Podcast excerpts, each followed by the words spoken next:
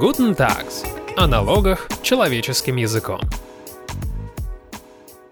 Здравствуйте, уважаемые слушатели! В эфире подкаст Guten Tax, подкаст, где мы говорим о налогах человеческим языком. И сегодня в роли ведущего выступаю я, Ярослав Казаков. Это экспериментальный выпуск, записанный практически в полевых условиях. В этом выпуске мы беседуем со спикерами юридического форума мастеров, проходящего в Воронеже. Такой формат для нас экспериментальный и новый – Поэтому нам очень важно знать ваше мнение о нем. Стоит ли делать что-то подобное в будущем? Напишите, пожалуйста, нам в комментарии или прямо на нашу почту свои мысли по этому поводу.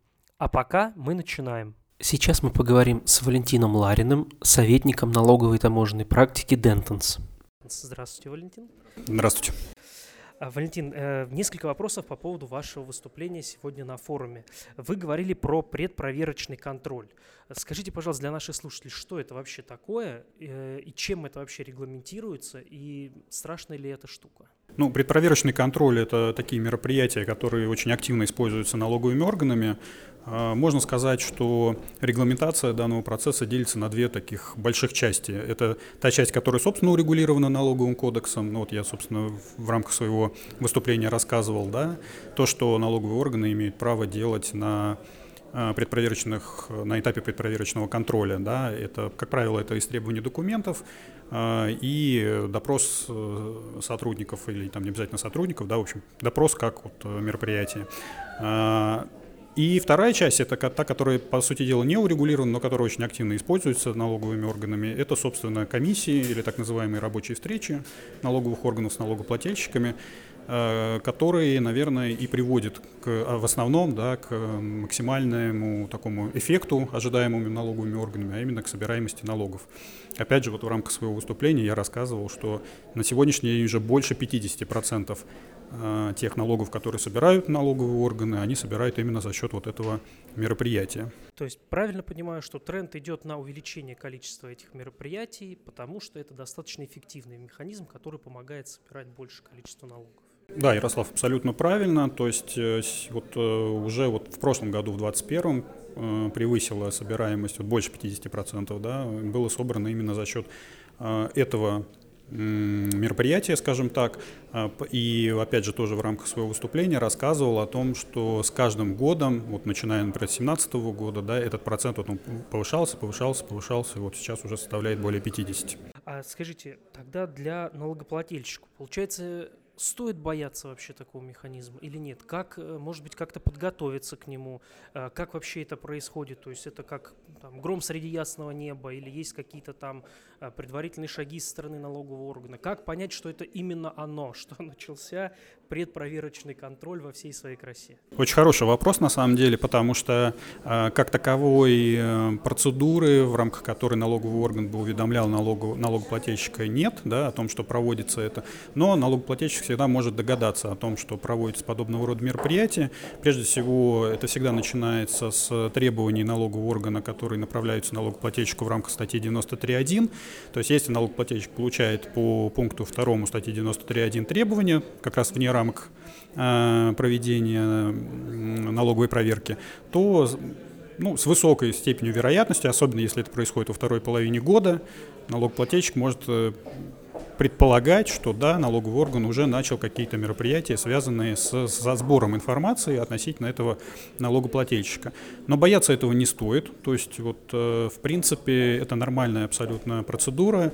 И наоборот, хорошо, что она заканчивается как раз-таки таким вызовом со стороны налогового органа, да, налогоплательщика, потому что это обеспечивает некую открытость э, взаимодействия между налоговым органом и налогоплательщиком, с одной стороны, и с другой стороны, это позволяет вне рамок каких-то формальных процедур налогоплательщику понять, чего хочет от него налоговый орган в перспективе. И зачастую, вот опять же, как я рассказывал в ходе своего выступления, да, э, проще гораздо и налоговому органу, и налогоплательщику все решить э, в рамках вот такой неформальной процедуры, да, чем дожидаться назначения выездной налоговой проверки, да, и уже в рамках выездной налоговой проверки, которая ну, является гораздо более сложным да, процессом, решать вот все претензии со стороны налоговых органов. А как налогоплательщику, может быть, подготовиться стоит пред, предварительно перед предварительным этим контролем? То есть э, какие-то, может быть, шаги, может быть, какой-то чек-лист вы можете там озвучить нашим слушателям, э, по которому они смогут как-то максимально э, эффективно подойти к этому моменту и в то же время там сэкономив как минимум нервы, там не переживая, может быть, вы как-то сможете их даже успокоить. Ну, здесь основное, это, конечно, ни в, ни в коем случае не стоит игнорировать обращение налоговых органов. Вот, то есть здесь важно, чтобы э, те требования, которые получает да, налогоплательщик от налоговых органов, они Э, не оставались без ответа. Вот. Э, при этом этот ответ, ну, тоже нужно ему уделять достаточно большое внимание. Плюс зачастую бывает так, что вызывают, как я уже говорил, на допросы там, сотрудников или не сотрудников да, налогоплательщика, подготовить сотрудников обязательно, то есть чтобы они ни в коем случае одни не ходили. То есть здесь мы, как правило, советуем такой вот компании, которая понимает, что уже в отношении нее проводятся какие-то такие мероприятия, да, э, просто своих сотрудников предупредить, что если вам пришла повестка о вызове на допрос, обязательно предупредите своего работодателя. Неважно кого там, начальника своего или там, ну, в общем, ответственного какого-то лица, который в дальнейшем сориентирует, что нужно делать. То есть и подготовится, поможет подготовиться к допросу, и возьмет юриста, как там, да, или там адвоката, например, чтобы сопроводить его на, вот, на этапе допроса. То есть вот такие вот э, чисто организационные действия, да, которые помогут в дальнейшем а, при уже непосредственной встрече с налоговым органом, когда он ее назначит, да, чувствовать себя гораздо более уверенно. Ну, тогда допустим, что встреча состоялась, все прошло хорошо. Какой финальный результат у этой встречи? Это будет какая-то бумажка, это будет устная договоренность, это будет как-то зафиксировано, или какой-то вот итог, как налогоплательщик поймет, что процесс прошел, процесс прошел удачно. Насчет удачности здесь это как бы отдельный да, такой момент, но вот э, о том, как заканчивается этот процесс, да, действительно налоговый орган пригласит на встречу, как правило, эта встреча, она будет такой э, встречей, где в основном будет говорить налоговый орган, то есть он представит какие-то свои подозрения, свои обеспокоенности да, по поводу того, как и что ну, ему удалось выявить да, в отношении налогоплательщика. Налогоплательщик это все послушает на встрече, и, как правило, встреча заканчивается оформлением протокола со стороны налогового органа. Это такой полуформальный, скажем так, документ, э, где, в общем-то, будут изложены претензии налогового органа, ну, то есть то, что он посчитал да, необходимым озвучить налоговому, налогоплательщику. И дальше уже налогоплательщик должен, ну, как правило, хорошо, чтобы он это сделал, да, написать некий такой возражение или отзыв, да, ну, так, ну, то есть это тоже такой достаточно свободной форме документ, где он либо, например, скажет, что да, я согласен со всем, да, ну, то есть да, такие тоже случаи иногда бывают, а, либо он изложит свое несогласие. И в дальнейшем уже налоговый орган, если это будет несогласие, да, он, пос, он рассмотрит эти возражения и дальше уже будет принято решение. То есть либо, например, налоговый орган убедят да, доводы налогоплательщика о том, что да, все как бы в порядке, что здесь нет никаких нарушений. А либо налоговый орган скажет, нет, как бы мы считаем, что тут все, в общем, плохо, и поэтому мы назначаем, как правило, это заканчивается тем, что назначается выездная налоговая проверка. Валентин, спасибо большое за ваш комментарий. Спасибо, всем удачи, счастливо. Нам также удалось побеседовать со Светланой Павленко, руководителем по направлению мониторинга налогового законодательства и управления регуляторными налоговыми рисками ПАО ГМК «Норильский никель». Светлана, здравствуйте. Добрый день. Буквально несколько вопросов по теме сессии, в которой вы принимали участие, а именно о налоговых трендах. Вы как представитель компании, которые, эм, во-первых, это крупнейший бизнес России, да, и во-вторых, вы э, эти тренды чувствуете на себе в первом эшелоне, то есть все нововведения, которые касаются, вы как реально действующий бизнес на себе чувствуют это. Какими трендами вы столкнулись в последнее время, и, может быть, какие тренды вы ожидаете в каком-то ближайшем будущем? Ну, вы знаете, во-первых, э, все тренды, которые пытаются ввести налоговые органы, мы пытаемся в них э, участвовать, чтобы отработать механизм и в дальнейшем э, с более, так скажем, спокойной душой уже входить в, так скажем, промышленное использование тех или иных механизмов. Э, допустим, мы э, сейчас являемся участником налогового мониторинга. Не все компании, как бы, это доступно, но, в принципе, это тоже основной тренд налоговый, который, ну, в дальнейшем, возможно, будет распространен на всех остальных налогоплательщиков и позволит э, как раз, э, э, так скажем, реализовать мечту руководителя Федеральной налоговой службы о самостоятельном исчислении налогов. Кроме того, сейчас принят закон о едином налоговом счете или едином налоговом платеже, который вступит в силу с 1 января 2023 года, но с 1 июля проводится эксперимент – на части налогоплательщиков, которые самостоятельно заявились и а, которые смотрят, а, так скажем, как этот механизм будет работать. В принципе, так скажем, есть э, ну, определенные сложности, ну, я бы не сказала сложности, но как каждый механизм, он требует отработки, поэтому взаимодействие достаточно, так скажем, плотное с Федеральной налоговой службой. Если вдруг какие-то моменты появляются, мы, конечно, с ними отрабатываем. Все вот эти нововведения а, мы видим одни из первых, поскольку, допустим, я тоже являюсь членом э, по налоговой, комитета по налоговой политике РСПП, и все нововведения, которые предполагаются ввести, мы их э, все смотрим и даем какую-то оценку поводу единого налогового платежа. Мы в рамках нашего подкаста уже несколько раз касались, когда это было законопроектом, когда это стало законом. А, вы эту, эту идею как бы воспринимаете больше положительно или более прохладно, скажем так? А, Но ну, вы понимаете, она позиционируется как упрощение порядка именно уплаты налогов. А, к сожалению, мы вот все платежки, ну, потому что, возможно, для среднего и малого бизнеса это более актуально, поскольку а, реально там уплата одной платежкой, она а, имеет место быть. У нас, у структуры, которая имеет очень много обособленных подразделений, которые имеют и там другие организации, то есть не всегда можно заплатить одной платежкой, и не факт, что мы перейдем на эту систему, ну, в общем ее смысле, там, с 1 января 2023 года. Да, так скажем, а, ну, при переходе будут, возможно, трудности, я не исключаю этого, но думаю, что в последующем, да, это, скорее всего, упростит работу, поскольку автоматизация и алгоритмизация, оно всегда как бы должны, должно приносить положительные плоды. Вот вы сказали э, алгоритмизация, а вот еще один тренд, который очень часто слышится здесь на форуме, это цифровизация. А с точки зрения цифровизации, вы как бизнес, вы на себе почувствовали положительное явление? Ведь о цифровизации много и в манифесте налоговой службы говорится. Ну, вы понимаете, тоже вот э, сегодня мы проговорили тоже об основных трендах. Э, вот я считаю, что основные направления или именно в части э, цифровизации это как раз введение налогового мониторинга, упрощение отдельных налогов типа налога на самозанятые, то есть на самозанятых, когда все исчисляется исключительно налоговым органом, введение единого налогового платежа, а также унификация правил исчисления, а, в принципе, отдельных налогов, вот в том числе на следующий год будет унификация правил исчисления а, социальных платежей. Поэтому, а, конечно, мы это на себе чувствуем, и нам под эту трансформацию необходимо дорабатывать свои учетные системы. И, если честно, в условиях ухода САПа, который у нас является основным разработчиком программного обеспечения, это не так-то просто. Но у нас достаточно сильные ну, программисты, я так думаю, мы с этим справимся.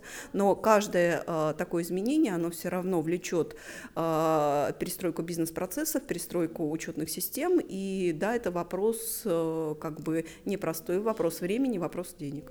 Тогда последний вопрос, может быть, какая-то небольшая инсайдерская информация, с какими проблемами вы столкнулись как компания вот уже сейчас. Возможно, это поможет кому-то из наших слушателей не допустить, возможно, каких-то ошибок, если они были, или посмотреть на какие-то вещи более внимательно. А, ну, вы знаете, просто, а, допустим, если говорить о пилоте, он только начался и идет пока а, отработка этой системы, поэтому я не могу говорить о каких-то ошибках, потому что если они и возникают, то налоговая очень быстро как бы их отрабатывает. Говорю, у нас целый там телеграм-канал для этого создан, то есть действительно налоговая очень серьезно к этому подошла. Вот, поэтому я так думаю, об итогах именно эксперимента можно будет говорить только где-то в декабре месяце. Вот, пока работа работы проводятся, да, как бы взаимодействие с налоговой достаточно плотное по этому вопросу. Светлана, спасибо большое. До новых встреч, э, хорошего дня, всем до свидания.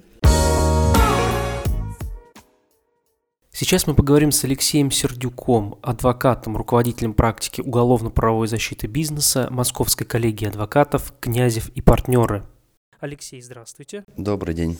Я хотел бы с вами о э, налоговых преступлениях и последних тенденциях, которые с этим связаны. Во-первых, о каких составах мы будем говорить сегодня? Мы будем говорить о налоговых составах, э, затрагивающих интересы бизнеса. Прежде всего, это статья 199 и 199 прим. 2 уклонение от уплаты налогов и сокрытие имущества от взыскания налогов. А насколько часто эти статьи сейчас вообще используются в практике? Ну, эти два состава, они являются самыми распространенными на самом деле. Если говорить о, о статистике судебной, то в 60% случаев как раз-таки по статье 199 прим. 2 рассматриваются дела, и в 38% уклонение от уплаты налогов какое наказание за эти статьи предусмотрено? Чего налогоплательщикам стоит бояться, когда они увидят эти цифры? По статье 199 прим. 2 наиболее распространенным является штраф и условное лишение свободы. Если говорить об уклонении от уплат налогов, о части второй в особо крупном размере, то здесь э, наиболее популярным является назначение наказания в виде условного лишения свободы. Но хочу еще отметить, что есть и риски э, назначения наказания в виде реального лишения свободы. Так, э, в прошлом году по каждому седьмому делу по данному составу лица получили как раз-таки такое негативное наказание. Позапрошлом году по каждому пятому делу. После чего начинается возбуждение уголовного дела. На основании чего оно возбуждается? Что нужно сделать налогоплательщику, чтобы уголовное дело было возбуждено? Ну, можно сказать, что налогоплательщику нужно проиграть спор с налоговой, то есть это не сразу, то есть э, сначала все-таки спор с налоговой и только потом э, уголовное дело. Да, совершенно верно. И так стало с 9 марта этого года. У нас установлен специальный порядок возбуждения уголовных дел. На сегодня единственным поводом для принятия соответствующего решения следователям могут служить только материалы, которые поступили из ФНС. А ФНС у нас, соответственно, статьей 32 налогового кодекса передает в случае, если компания не уплатила налоги в течение двух месяцев с момента выставления требования.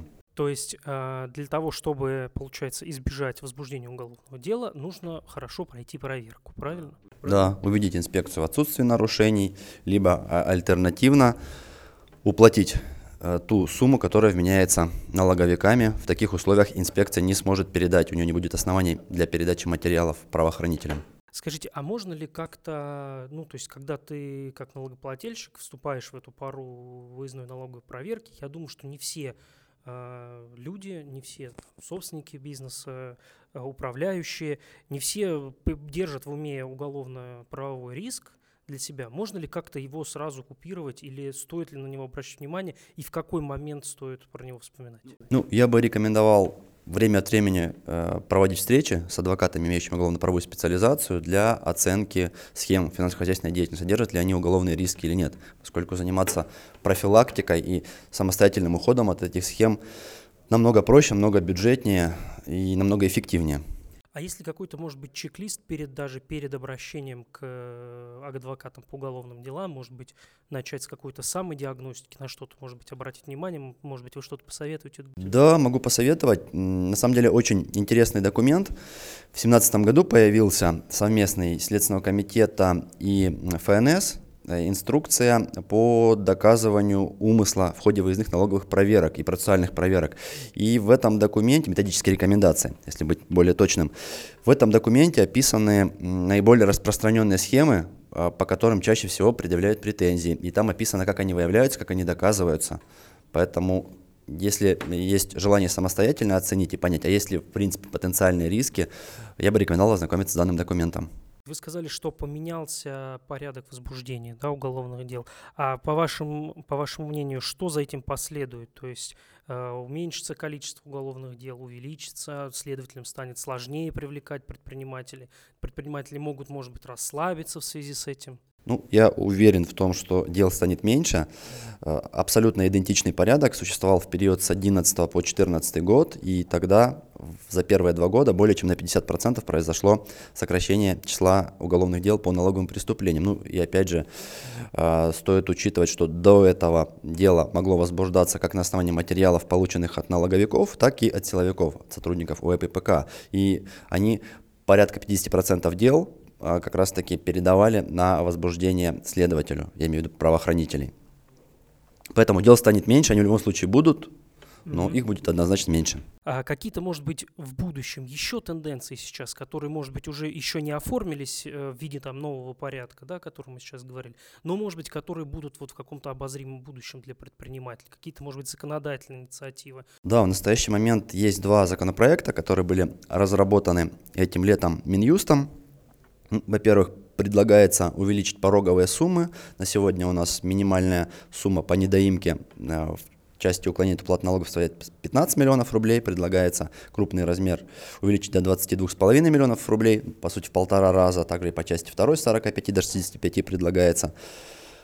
Хорошая, полезная законодательная инициатива связана с э, включением в УПК в качестве основания для отказа возбуждения уголовного дела уплату недоимки пени штрафа по налоговому составу. На сегодня у нас возможны ситуации, когда инспекция передает материалы следователю. В этот период налогоплательщик платит недоимку, приходит к следователю с платежным поручением, подтверждая, что все погашено, но следователь дело возбуждает. А связано это с тем, что у следователя нет такого основания для отказа возбуждения дела, как эм, уплата недоимки. Вот теперь это появится.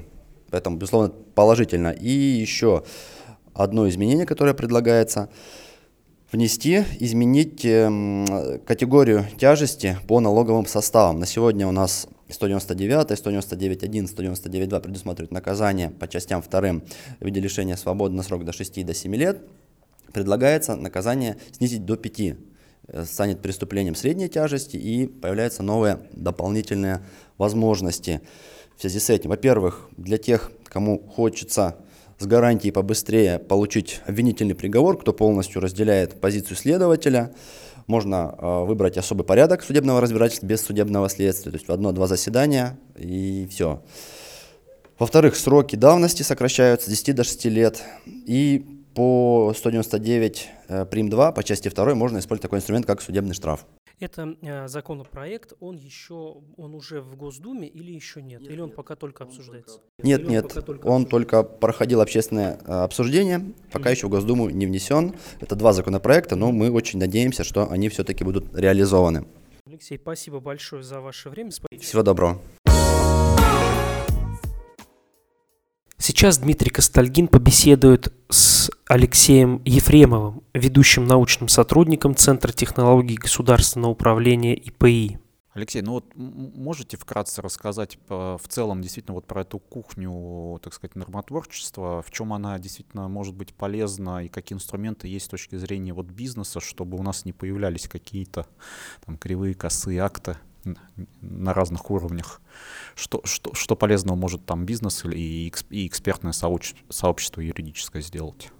Э, Дмитрий, спасибо. Действительно, тема регуляторной политики и инструментов важна. И сейчас, да, она важна и для юристов, э, и для бизнеса, и для юристов в бизнесе, соответственно. Да. И на сегодняшний день есть целый ряд инструментов, который позволяет бизнесу отстаивать свои интересы не на этапе правоприменения, не на этапе, когда нужно э, защищаться от э, каких-то неправомерных действий государственных органов, а на еще на этапе нормотворчества. С 2010 года у нас действует Институт оценки регулирующего воздействия, который с 2020 года э, институализирован на законодательном уровне в рамках федерального закона об обязательных требованиях и предоставляет возможность бизнесу еще на этапе разработки нормативно-правовых актов как на федеральном, на региональном уровне высказывать свои предложения, аргументировать их, что важно, аргументировать их расчетами соответствующих издержек, которые возникают в связи с исполнением обязательных требований, тем самым в значительной мере уменьшая регуляторную нагрузку на бизнес. Э, С 2019 года в стране реализуется Институт регуляторной гильотины. А, Соответственно, он был разработан после того, как мы с коллегами с Центра стратегической разработки Высшей школы экономики подготовили доклад о перспективах развития регуляторной политики в нашей стране и, соответственно, был внедрен на федеральном уровне. Но в перспективе не только расчистка а, регуляторного поля от э, излишних издержек, да, но этот э, механизм сейчас стал полноценным, он также интегрирован в закон об обязательных требованиях, но также необходимо его развитие на региональном и муниципальном уровне. А, кроме этого, бизнес, э, безусловно, может использовать и уже более ранние институты независимой антикоррупционной экспертизы. Бизнес может э, доносить свою позицию через э, соответствующие рабочие группы в рамках реализации механизма регуляторной гильотины. И тем самым от активности бизнеса, от активности участия нормотворческих процедурах зависит то, насколько стабильной, комфортной для развития будет регуляторная среда, тем более, что в нынешних геополитических условиях, да, когда у России не так много союзников, именно комфортная регуляторная среда – это наше стратегическое преимущество. А что бы вы сказали, скажем так, скептикам, которые, наверное, наверняка найдутся, да, и скажут, ну, а какой смысл вот что-то писать, кто там будет это читать, и, э, так сказать, ну, в общем, ни, ни, ничего не изменится якобы. А, ну, есть хорошая поговорка, да, которая возникла еще, вот мой коллега из Высшей школы экономики Даниил Цыганков любит ее приводить, о том, что будьте реалистами, да, лозунг 60-х годов, да, тех э, движений, которые были в Европе, в значительной мере а, трансформировали социально-политические положения, да, в странах Западной Европы, будьте реалистами, требуйте невозможного. И в этой связи очень интересно то, что действительно дорогу гасили идущий, и вот этот опыт, а, когда по заключениям экспертов в рамках оценки регулирующего воздействия меняются проекты нормативно-правовых актов, да, он должен тиражироваться, распространяться дальше. Если ничего не делать, соответственно, не выражать свою позицию, а, не реагировать на нормотворческие инициативы государства на самом раннем этапе, соответственно, да, то а, зачастую это могут быть не интересы государства, каких-то лоббистов, да, которые а, соответствующим образом влияют на государственную политику, но тем самым нанося неконкурентные, получая неконкурентные преимущества, нанося ущерб бизнесу других субъектов соответствующей сферы деятельности. Поэтому не, если ничего не делать, то, естественно, будет только хуже. Если пытаться что-то делать, активно изучать инструменты, изучать лучший опыт. Ну вот, в частности, у нас в телеграм-канале комиссии по регуляторике мы стараемся его акцентировать. Я очень рад тому, что появляется подкаст на вашем канале. То только так совместными усилиями мы сможем изменить регуляторное поле в нашей стране. Правильно ли я понимаю, что в том числе вот через этот э, механизм, в том числе там оценки регу- регулятивного воздействия, э, бизнес там или экспертное сообщество может дополнительную информацию для регулятора доносить, я имею в виду э, там э, оценку издержек, которые возникнут, потому что даже если, ну, так сказать, вменяемые и добросовестные люди внутри регулятора, у них может просто не быть э, в большинстве случаев такой информации. Это тоже получается такой инструмент обмена, скажем так, между реальным положением дел, да, и вот условным, ну не то что теоретизированием, а по крайней мере каким-то регулятор, регуляторикой, которая еще, может быть, не совсем понимает последствия. Но вы, что называется, попали в яблочко, в десятку, да, потому что на сегодняшний день именно э, качественная оценка соответствующих оценка исполнения обязательных требований – это самая большая головная боль на сегодняшний день. Да, действительно, органов власти нет а соответствующих оценок, нет баз данных, э, к сожалению, по очень многим сферам. Да, вот мы с коллегами, когда занимались а, реестром обязательных требований, да, долгое время требовали от э, Министерства экономического развития, чтобы соответствующее поле появилось в реестре по оценке и сдерживать на соблюдение каждого обязательного требования. На сегодняшний день, к сожалению, этого нет. Именно нет потому, потому что нет такой оценки. Да.